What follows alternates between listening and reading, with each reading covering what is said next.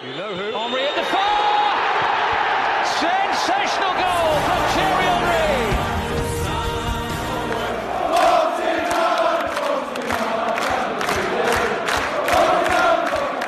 Above all, I am like you.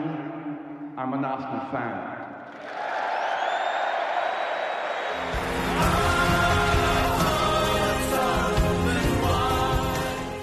听众朋友们，大家好，欢迎收听新一期的《两杆老烟枪》。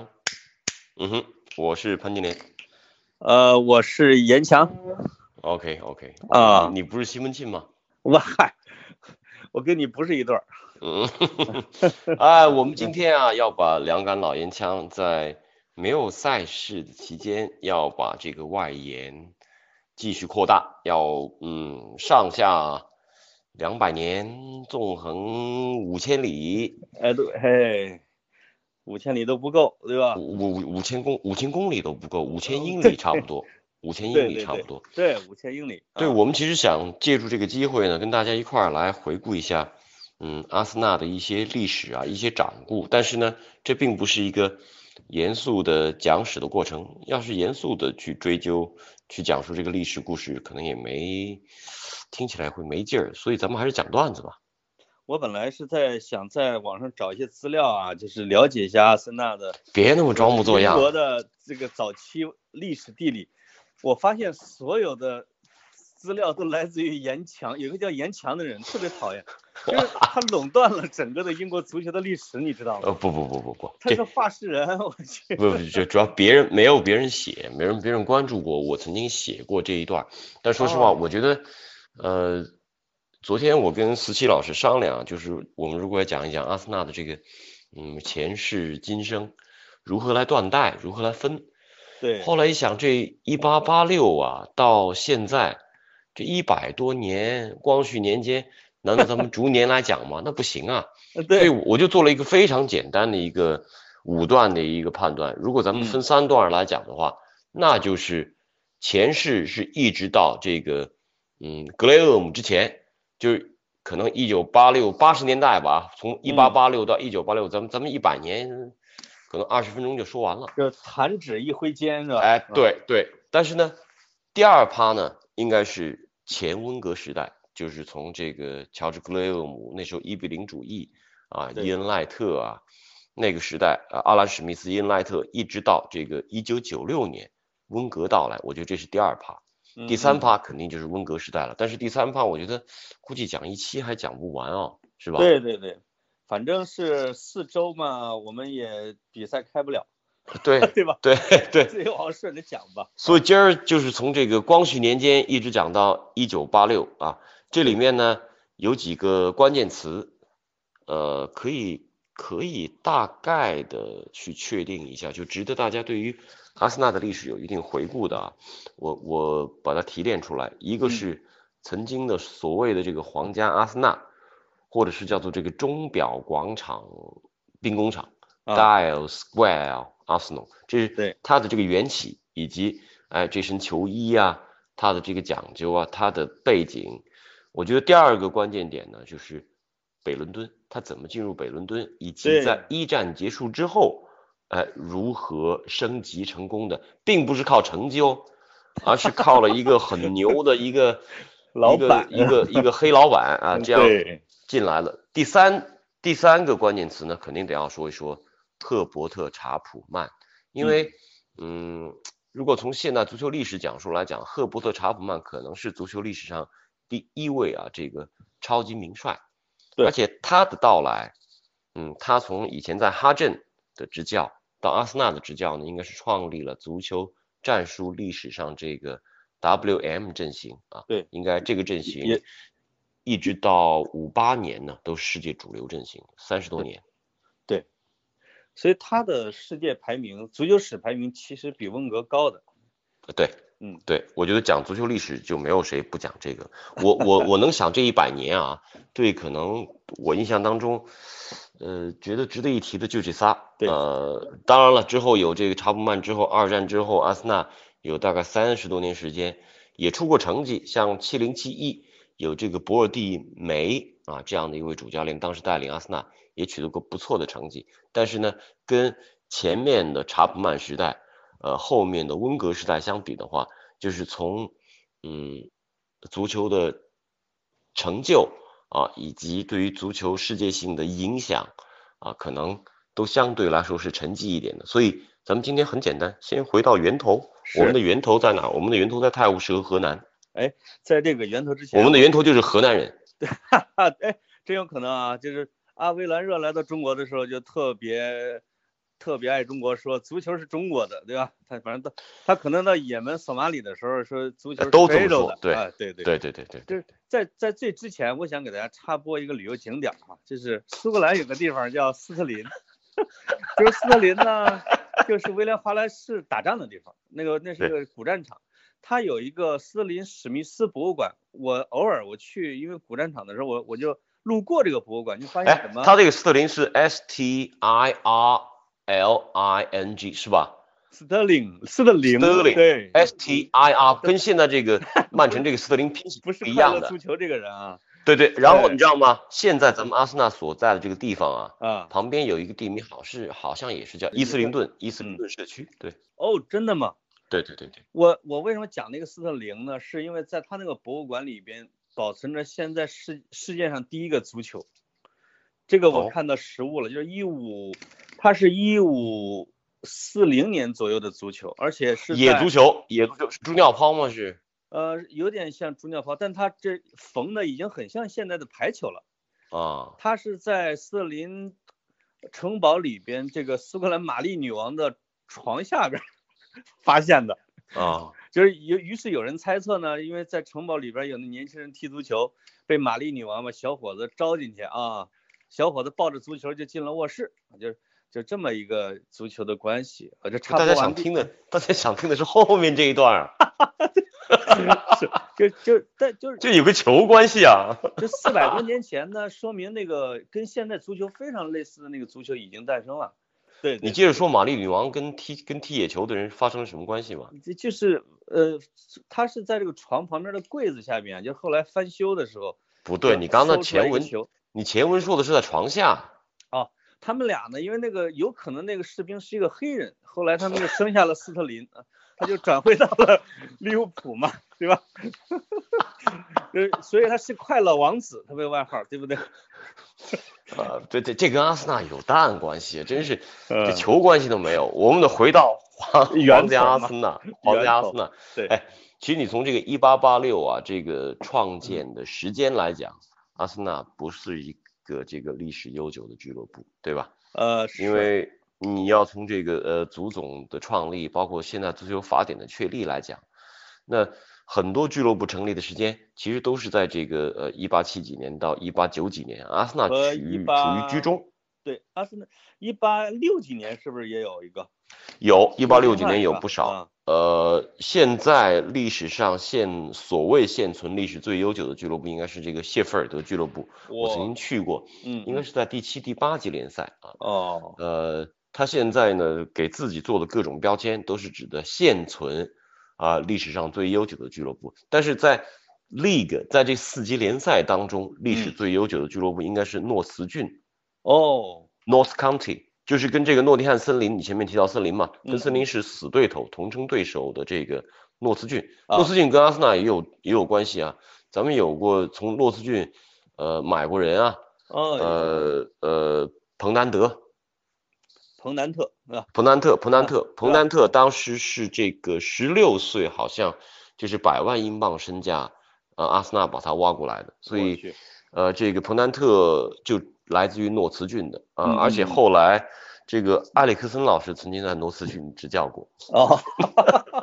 我去而且他当时把曼城的这个小施梅切尔都带到诺茨郡去过啊，这扯扯远了，扯远了，没事儿，回到这个皇家阿森纳，其实呢。挺英普超通跑的题大会，对，其实挺普通的，它就是嗯，在伦敦泰晤士河南一个兵工厂的这个工人组织的一个俱乐部，而且对大家想想啊，一直到现在，这个泰晤士河南偏东一点啊、就是离现在这个伦敦金融城啊都嗯不算太远那一片区域，实际上都是英国的这个军工重地。哦，哎，也是现在很多女人去那个什么名牌的叫工厂店，往那边跑的地方，是不是因为有吗厂房多呀？啊，东边有吗？东边有，嗯。呃，东南边有是吧？这个我还我东边有，我不知道，我反正我没陪着去过啊。这个，嗯但他们说的去东边工厂店里边什么玩意儿嗯的，，啊我是在一二年奥运会的时候呢，曾经去那边参加过两次活动，然后还真是保留了呃很大面积那些老的厂房。那种厂房特点就是什么呢？它都是楼房，啊，呃，层楼层不是特别高，大概可能五六层。嗯，然后它最标志的一个特点就是窗户啊，都是那种瘦长瘦长、哦，狭窄细长的窗户里，而边且这个放楼大大机器的，嗯对，楼群非常密集，你都嗯感觉得出。如果现在大家去曼彻斯特，哎，包括你在苏格兰，应该也去到过大片的这种厂房区嘛，是吧？呃，不知道啊，好像没了。 工业是是苏格兰的工业是零，啊，那可嗯能在曼彻斯特和利物浦还能看得到，对而且这这地方挺可怕的，你有时候开车开车走十分钟，走不到头，见不到人。哇塞，是，那你这是原来的老工厂区，对吧？哎，阿森纳就是在这种地方建立起来的。还有一点啊，特别值得一提的就是，他为什么选红色，嗯以及后来改成红衣白袖。最开始选红色很简单，它就是森林，因为当时这支工厂队里面好像有有球员的朋友啊，啊已经在诺丁汉森林踢上球了。啊，因为你想想，到了一八八六，等他们开始踢球打业余比赛，八七八八年啊，到了一八八八年，这个职业联赛已经有了。当然，第一个职业联赛赛季没有来自于南部的球队，嗯嗯啊，对都是这个西北以及部分米德兰地区，对就是这个嗯中部地区的球队组成的这个 Football League。但是那时候呢，诺丁汉森林已经有名了，诺丁汉森林就是一身红啊，阿啊，森纳选红也非常合适，对因为怎么着，它有兵工的一个背景，是是是，就工人阶级的血液是红色的，就是嗯哼，很多球队是这么形容的哈，感觉。嗯哼，我我嗯听到的这个段子呢，说说从诺丁汉森林转会了几个球员去阿森纳，因为阿森纳当时太穷了，就是没球衣。然后这几个球员呢，就给自己的母队打电话说，能不能免费送我们队儿 一套球衣？哦呃，诺丁汉就答应了，结果就送的是红色的啊，从此以后就是红球衣了。啊，确实是跟森林有着有关系有着啊明确的关系。但对是对你对说那时候有转会吗？那时候还没还没怎么转会呢。而对且最开始有这个职业联赛啊 Football League 的创立啊，嗯，它其实是对呃这个嗯比较贵族化的体育观念的一种挑战。嗯因为就哪怕咱们现在说的奥运会啊，最近这个奥运会又不是又关于这个延期与否还在闹闹得不休嘛。是奥运会一直强调业余化、贵族化。顾拜旦本身就是一伯爵，哦，他强调的这个贵族传承什么意思呢？就是这东西啊，是这个大老爷们儿有钱有钱有闲，我来陶养陶冶情操玩儿的，对，不是拿来挣钱的。嗯但是你这些，你像最开始有的一些足足球俱乐部，什么布莱克本呐、啊，像什么伯明翰呐、嗯包括伯恩利啊，他不可能不走职业化，因为这些啊工人踢球踢得好，对我去踢球了，那我没时间上 班了。对啊，不扣奖金吗当当时的对工资是每周结的，每周四结账的，是吧？哦那那你总得对我这个浪费的工时有所补偿吧？对，所以职业足球发展在初期很快面临第一个问题，就职业化和业余化的挑战。你看嗯最早的足总杯，哎，这两天那个好像是网飞吧，开始放那个所谓足球的起源了，《The English Game》那啊部片子，嗯嗯就就是上期你提到过吧，唐唐顿庄园那个编剧写的，没有头三届头三届足总杯决赛都能看到什么伊顿 Old Boys 啊、伊顿这个校友队参加，啊，贵族到了三四届之后，后来就没了。 有可能是太野了，我操，被工人阶呃，级给不打是跑不是，而是职业队，它确实比你这个业余呃队，业余队训练水平要高。对对对对，所以这个像伊顿呐、哈罗呀、这些，只能去玩器材比较贵的运动去了，因为足球啊没什么器材，工人阶级确实能踢，对吧？嗯而且我觉得我特别喜认同的一个观念，我觉得就是足球运动是挺符合嗯，这种大工业化的特点的，就是它有比较科学的分工，有对明确的规则，但是呢，它又不太复杂，所以对上手快，呃，能够保全保存一定的个性啊，在部分位置上，特别是中前场的，但是再强的个性也要是在整个嗯秩序操作操作之下，秩序规规规范之下执行吧。对，而且最重要的一点就是流水线的操作。哦，而且他的体育场的观众就是他适合特别多的人去看，哎，对吧？这个跟中下层的人群数可能有关系啊。剧场效应啊，对吧？对对对对对，天呐，我我看我一看到，因为我翻一些资料嘛，我看到，天，一八几几年的时候，每一场比赛都有上万人在看的时候，我就觉得这英国人真是爱足球这个东西，对吧？很多人的老老爷爷都已经在那儿站着看球了，实际上。呃，到后来他这个站立看台，你像海布里那种地方，因为我去过海布里啊，啊它后来改成全坐席，扩容之后容量也只有三万八，嗯，但是他在之前没有改全坐席的时候，他在里头站七八万人可以看，对多么可怕呀！好像是最多进过七万多人哈， 对对那气氛嗯绝对炸啊！对，当然了，最开始呃，以前他们在这个呃泰晤士河南怎么踢的，在在河南踢球 的时候，在咱们都河不南知那道边。啊。对，后来来了河北，就进入到一个新时代了。怎么来河北的呢？混进来的。是，实实际上要按照英国的传统，你搬地方是很少见的，对哎吧？因为你就等搬一条街都是大事儿。对，因为你等于说，首先你抛弃了原来的父老乡亲，再嗯一哼个呢，人家坐地户们，人家土著们肯定要赶你，这个就其其实挺难的。嗯很不容易啊、嗯我不知道他当时为什么考虑去这个呃北伦敦，但是呢，如果从经济发展上来讲的话，这个北边肯定比南边要有钱，对对对，。嗯而且北边可能这个可扩容的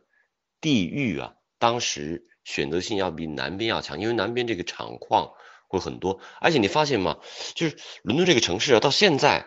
北，我不敢说北边就一定富，但是南边肯定穷 对，啊，西边穷呢，西边呢是相对来说啊、这个文化生活各方面都比较丰富的，像这个伦敦市中心也一直有个说法嘛，就是 West End。对还有一个很有名的一个音乐剧叫做《West End》，The Story of West End，就对西区故事。而东边，东边就往港呃港口那边走了呀。是，东边到了六七十年代啊，曾经有过，据说啊，这个新移民涌入，来自于呃巴基斯坦、孟加拉、印度的新移民，最高峰的时候啊，是超过过百万人。我去，我去，那就是可能印度独立、巴基斯坦独立或者那啥哎，印巴分治那个蒙巴顿方案之后，对，那是大量的新移民涌入。对有点钱的就跑了。对你现在如果去那个厄普顿公园，以前西汉姆联那个老的主场，我平生第一次去那个地方，我一下地铁出来一看，然后我就不是英国啊，这是印度啊，对，是。哎，刚才你说到了那个为什么南城要穷一点，我不知道咱呃上面有一期有没有具体讨论这个哈、就是我啊对跟、我跟人在微信里边还讨论说，很多城市为什么都是南穷啊，北边富，就是如果我我后来分析，如果一条河是流经这个城市，它是个东西走向的，而且。往往是北边地势高一点，比如伦敦就是北边，因为皇宫啊、教堂啊、上风上上水，风水，这个河，而且在古代要泛滥的，就是它一泛滥就要往河南沿儿流。实际上，原来它是一个排泄的地方，对吧？ 所以那些穷人要在下水口，因为他没有，他他住不起上水口。其实，在北京也是，在上海也是，在中国很多城市，只要是东西走向的，它的南城一定是穷的，大概可能是这么一个规律哈。山之阳，水之阴为对南，对山之阴，水之阳为北。所以那我濮们阳到底是南还是北呢？我们濮阳是在水的北边啊，哎呦，上风上水口啊，对吧？是？吧？对对，普水那你之其实是之个，阳啊，你是一个躲在河南的河北人吧？对对对对对对，我们是山东的啊，我们是山东的哦，这你个们是流流窜到河南去的。是。呃，我其实有一个特别感兴趣的，一直想问你哈，就是那个诺里斯是一个大亨呢，还是一个有黑社会背景的大亨呢？呃，不能叫黑社会啊。这个诺里呢，他这个呃，这个老板确实从他的这个成长和背景上来看，呃，我其实在金球里面应该应该曾经两度写过，呃，他是一个属于斡旋能力、谈判能力特别强的这么一个老板。嗯嗯，而且你想，他在到了呃一战前后啊，他手里头不光有阿森纳，他其实他主持的俱乐部是富勒姆。哦，如果我们从现在看富勒姆所在的这个呃 Craven Cottage 这个地方啊，对它就在泰晤士河边儿上，啊它真是就在泰晤士河河北，河北、啊北岸，但是它有一面看台就靠着泰晤士河，哦所以它那个呃克拉文别墅那个那个球场是没法扩容的。你想，嗯它有呃，我记得它有一面旁边是一个纪念公园，是一个这个呃英国可能这些战争死难者的这个纪念公园，烈士公园啊。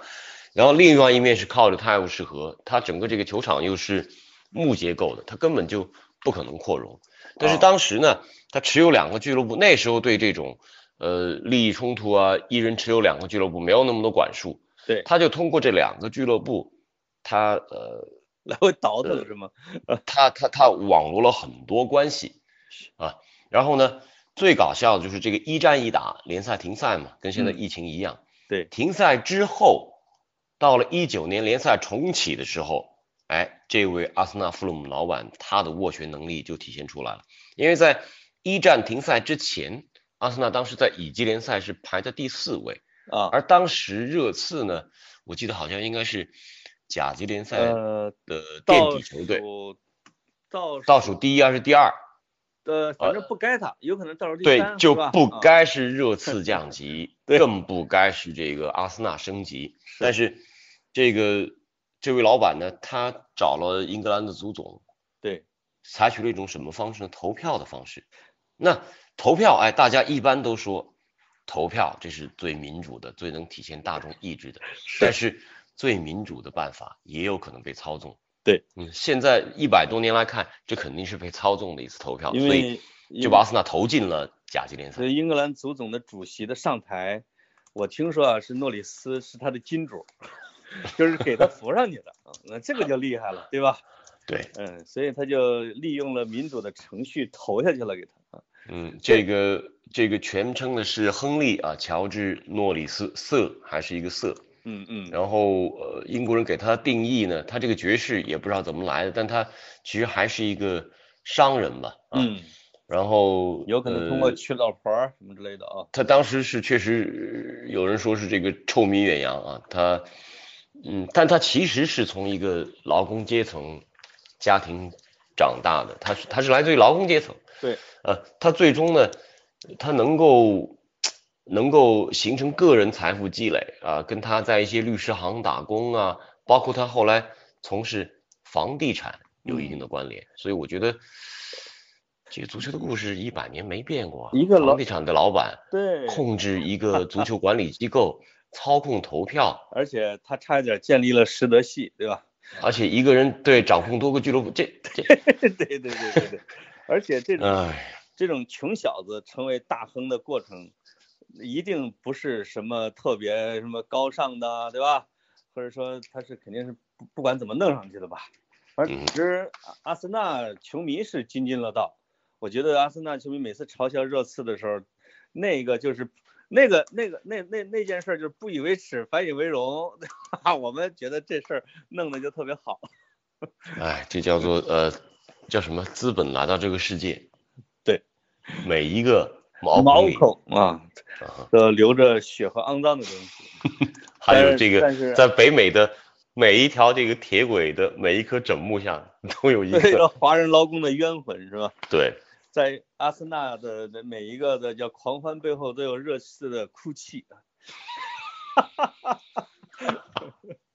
哎，我看你挺高兴的，你对让对热对刺对哭泣挺高兴的，呃你这是种啊你这种品德我非常认同，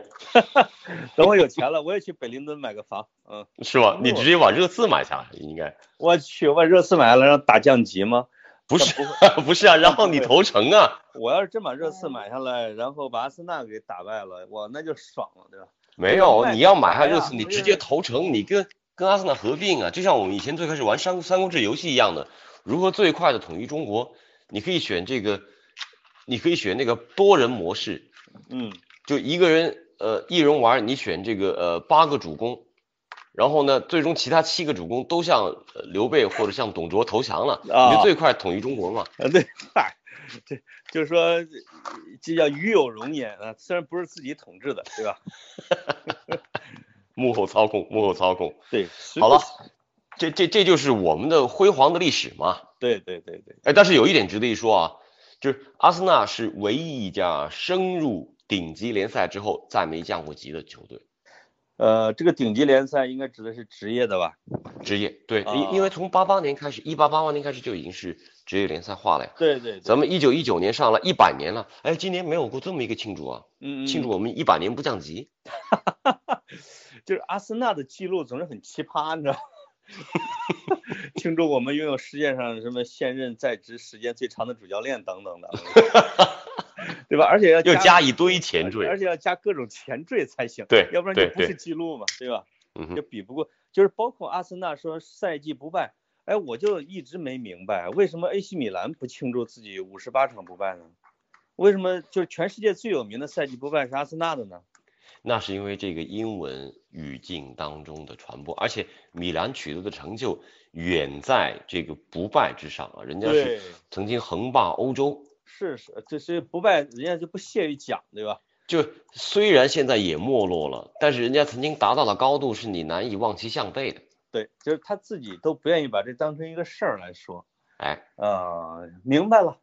嗯哼，明白了， 我好了，我所以啊在这我们要梳理起，嗯，我们这个阿森纳 名人堂当中的第一座雕像啊，对对对对，这个身形长相跟何家劲有些相像的赫伯特查普曼。哇塞，查普曼，我老跟香克利有时候 有时候会打打翻啊，嗯，他俩年代哦，那不也还是查普那曼差太太多了。香普香克利到了八八一年才去世早呢。啊，香克是利，就是查普曼是好像是一八七八一八七八年生人啊，他三四年就去世了，而且他的去世啊特别值得一提，嗯就是他去世的时候，阿森纳还处在巅峰时期。如果说英国足球历史上有这种王朝型球队的话，那他那个时代的阿森纳是，而他的去世呢，就是一个非常，哎呦，跟现在疫情也有关，他就跟他就是很突然的一次肺炎呃啊，伤风伤哦嗯风感冒引起的肺炎，而且他当时呢是去北边儿是去看一场比赛，呃呃，我找一下资料啊，这是说一九三四年一月一日元旦啊，嗯他嗯去北边看这个 Bury 跟诺茨郡伯里跟诺茨郡的对一场比赛，哎呦，这两个俱乐部现在都在呢，诺茨郡咱们前面提到了，伯里对伯里啊，本来这个赛季应该是在呃英格兰的呃英英乙第四级别联赛，但是因为严重的财务危机，在赛季初被取消了联赛竞赛的资格。呃嗯，但是这个俱乐部仍然存在啊。然后呢对，他第二天，因为这个查普曼呢，他是约克郡人，是北方人啊。对，他看完这场比赛之后，一九三四年一月二号，他去看谢周三的一场比赛，因为接下来，呃，阿森纳就要打谢周三了。对然后呢，他在他的老家叫做呃 Kiveton Park 基维顿公园，在那待了一嗯晚上，回到伦敦感冒。感冒了，呃感冒了呢，他还去看了阿森纳三队的一场比赛，但哎是呦，哎马太上敬业了，嗯肺炎引发肺炎，而且就在你想想啊，从一月一号出去看比赛，到一月六日凌就死晨，了，就在啊他亨顿的家中去世。这太可怕了，这个，而且三几年实际上就不不管什么青霉素啊这些的，早就很普遍了，竟 然但是你有这个印象吗？我我啊我就听我父母讲吧，可能说说是这个，呃，一直到五六十年代、五十年代啊，说这个肺炎都被认为，就像九十是年绝大家症谈癌症一样的，对，只对得对肺炎基本上是没办法恢复的。是是是，而且包括有点像肺结核什么之类的啊，在肺结核在中国的解放前就是绝症，对，啊，对，啊就就相当于林黛玉那种的，就是而且我我刚去英国时候，我有点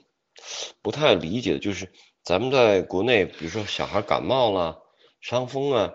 好像司空见惯的一事儿，是要注意，但是不至于说是有那种生死大敌一样的吧。对，但是在英国、在欧洲真不一样，感冒了是天大的事，必须得回去休息。这个什么还带病工作、带病比赛，那是绝对不行的。但是感奇怪冒的一点就就简冠简简嗯单一点，就感冒会死人的。但是但是特别奇怪的一点是，就是我在呃苏格兰的那两年，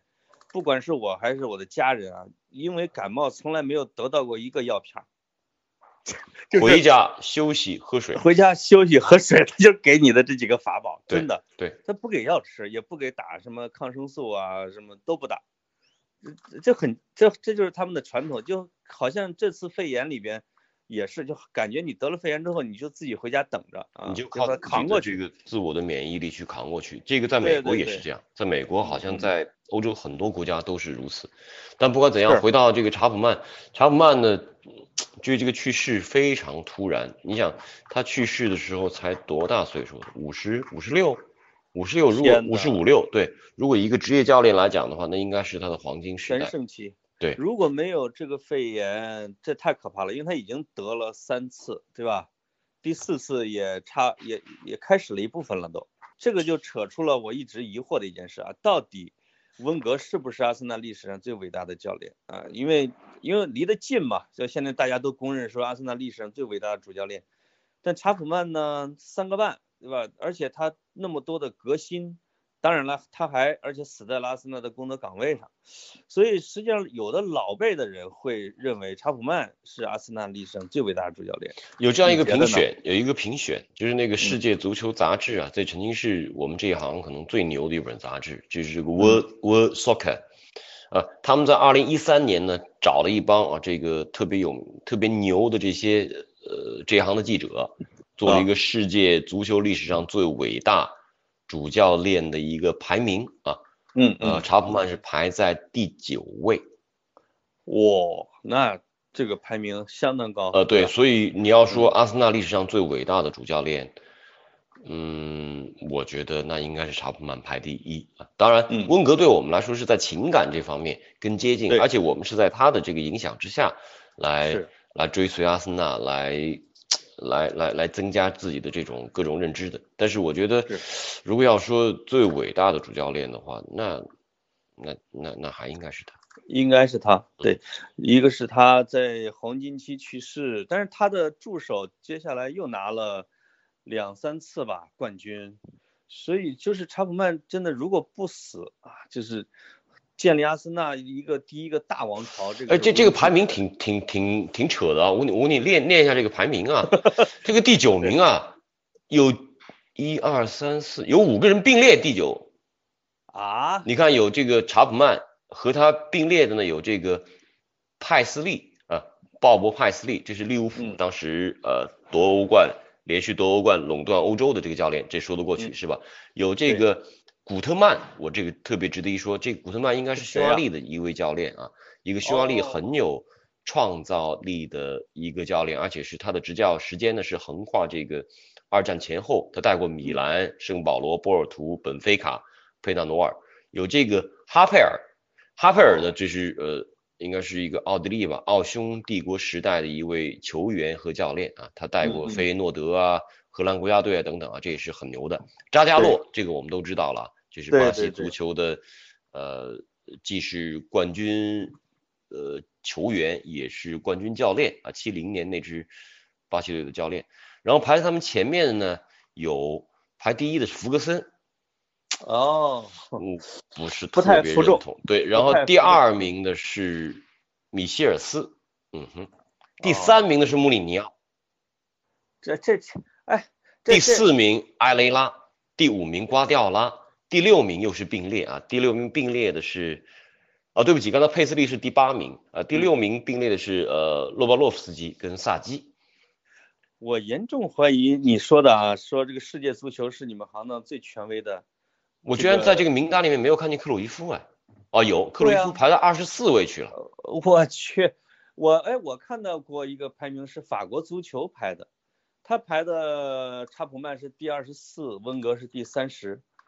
就是那，因为我我觉得你这个世界足球这个名单为什么有点不靠谱呢？就是并列的太多，并列的太多，有可能是因为记者数太少，他们的票数啊是相同的，对对吧？如果是一个几十名记者组成的大团，就不会有这么多的你在 Wiki 上可以可以找得到。但是我们可以确定的一点就是，查普曼他给呃整个现代足球带来的改变，特别是职业化这方面的改变，嗯，应该是全方位的。他可以，我可以确凿的认定，赫伯特·查普曼是现代足球历史上第一个职业足球经理。他不光是个 head coach，他是一个嗯真正的职业足球经理，因为他对这个俱乐部的影响是影响到全方位啊。咱们先说足球之外的，对，比如说伦敦修地铁，修到北伦敦了。然后呢，在海布里旁边有一条路叫做吉莱斯皮路啊，嗯我以前去海布里经常会经过那条路。那这一站呢，就在吉莱斯皮路这个地方，那就定了吧，吉莱斯皮路。结果查普曼他居然能找到他自己的一些社会关系，去跟伦敦市政府、去跟当地这个 council 去谈，说你叫吉莱斯皮路这个太普通了呀。那啊这头旁边最有名的东西是什么？是阿森纳 Stadium 嘛？那这一站就变成了阿森纳。阿所森以纳的你说阿森纳有一些莫名其妙的记录，阿森纳可以吹牛啊，说啊，我们是世界上第一个这个地铁站以我俱乐部命名的呃俱乐部，它确而实且是，这绝对是第一个，是嗯不是？好像还是英国目前为止唯一一个啊。反正这个阿森纳站是有了。对。然后第二个呢，呃，红衣白袖，是他红确衣立嗯白的袖这是他改的。如果只是红衣的话，你以现在这种足球来看啊，纯红衣啊，尤其红衣红裤啊，太多了啊、挺土的。对我我这个客观的说一句啊，就是利物浦好多球迷也认同，就是说对，全红，不管你配什么袜子都不好 看，真的。是。然后是呢，？如果像像曼联那样是红衣白裤，他们还穿过黑裤嘛？对哎这样错一下呢，还色可泽以搭配这方面好一点。但红衣白袖立实马包就有档次了。括包括咱们国家队的这个球衣，我一直这这怎么不改改呢？对吧？就是你说那个番茄胸 蛋吗呀，班级西红柿啊，番茄胸但是但是要哎炒蛋改嘛，你要改成红上衣黄裤衩也不行。我红黄啊，红黄搭在一块儿做球衣，真的挺难看的。是，所以也确实是没办法啊。我觉得这可能是有一个这个色彩学方面的一个原因，就是暖色调在一块儿搭的太浓烈，它没有一点节奏和间隔，这其对实反倒是伤了这个颜色搭配。会会会，呃，是我我我记得好像这个改成红衣白袖，好像还有点什么小的典故，这个呃我一会儿想不起来。我相信我们的网友在听完这期节目之后，也许能给我们一些提示。但不管怎样，这个红衣白袖、地铁站，还有啊这个球衣背后的这个号码儿印号。嗯啊，也是在那个时代，而且甚至啊，世界历史上第一次足球比赛的电视转播尝试也是在海布里，是哦不是查普曼时代我不太确认，但是对那对场对比赛是由 BBC 做的第一次世界电视呃转播，都不是直播嗯，啊，是阿森纳一队对二队的半场训练比赛。哎 呦，而且还有一个世界上第一个这个，可能是世界上第一部体育电影吧，或者说跟体育相关的电影，是呃二几年还是三一年呃拍过一部电影叫做什么阿森纳体育场谋杀案之类的我没听说过，真的吗？啊，这个还是这个是真有的，这个是嗯嗯真，嗯这都是足球之外啊，这个查普曼大帝无所不在的影响力。对而回到足球本身，嗯，就是 WM 阵型了。对对对对，哎，还有那个报时，球场报时的钟是不是阿森纳也是第一个用的哈？啊，那个呃，clock hand 那个看台，呃，那个呃，钟表看台嘛，是吧？对对对对对，那嗯个哼好像也是开创的。对，那也是嗯阿森纳的一个很明显的一个地标性的呃俱乐部存在。对对对对，是这个 M W 也是世界上第一个沿用的嘛？呃，WM 阵型应该是由他这确认的，而且从查普曼的整个足球专业呃指挥的角度来看的话，他曾经是职业球员，踢过对嗯很多队，不算太成功，但是呢，他呃在哈镇的时候就拿过顶级联赛冠军，这很不容易啊。他嗯带过呃北安普顿 （Northampton），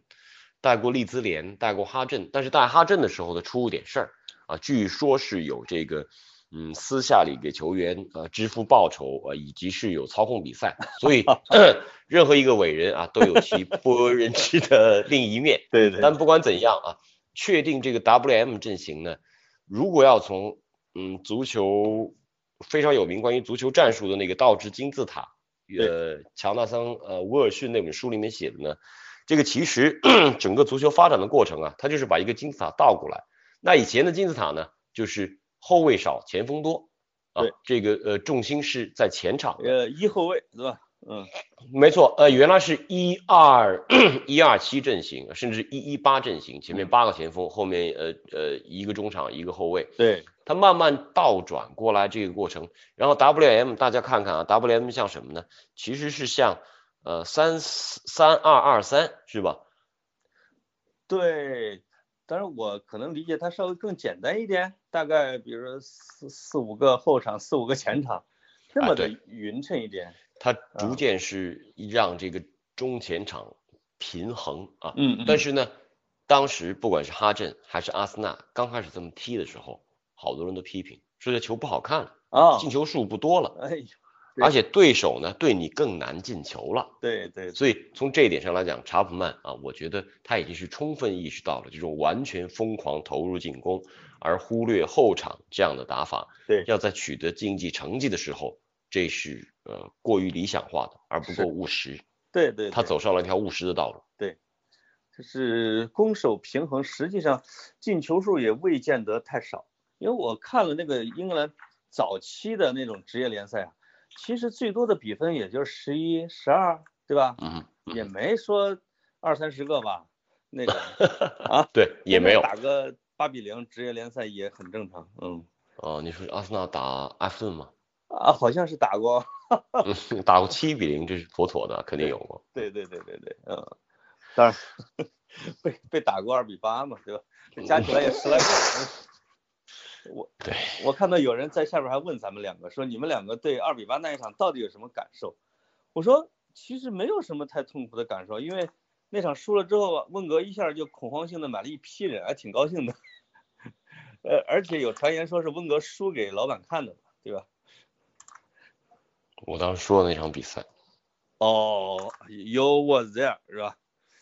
我那个太恶心了，真的非常非常恶心，非常非常你恶心你。你你当得时亏我说的那场比赛，你你当然了，这是这是有幸也是不幸了。我如果不说那场比赛，我觉得以我这种耐心，我肯定看不完那你场比你肯定得把你家电视给砸了，对吧？那倒不至于，那个时候电视还挺贵的。呃，但是我估计我是看不完那场比赛，我肯定是关了，然后又看，又关又看，是处于这种挣对扎。但是当时在说的时候呢，没感觉那么难受。嗯，哎，这怎么怎么说到二比八去 了？哎，咱们这个历史前情提要，今天已经树立起了一座丰碑，有查克曼了，够了啊！咱们回到点问题，对就对收对场对吧，，好吧？是是是，呃，给你第一个提问的啊，这个叫做易辉 ST，嗯，怎么评价几个年轻的前球星教练当前表现？特塔、索肖、兰巴，哎呀妈，这个这个你你回回答过，你再回答一遍。呃，这对这个是新问题啊，这个还真不是嗯上古时期的。我觉得索尔斯克亚确实比以前认为的有进步了，但是我还是觉得他资质不太高啊，毕竟是有这么大的俱乐部，这么多钱供他去挥霍，而且他赶上了一个俱乐部不太好意思再炒教练的这样的一个 时候，对吧？都已经炒皮了。所以他的执教环境还是不错。其实兰帕德的执教环境也不错，反倒是阿尔特塔的执教环境是最差的，我觉得。呃，就我是嗯补充一句啊，补充一句，我们这儿必须得插播一条重要新闻，就是阿尔特塔呢，他也是表示说啊，在呃三月十二号这个被确认啊是呈阳性之后呢，他说他自己呃已经是 fully recovered from coronavirus，哎他已经是完全恢复了，嗯他已经不咳嗽了。没错， 对对对。然后几句原文啊，说呢，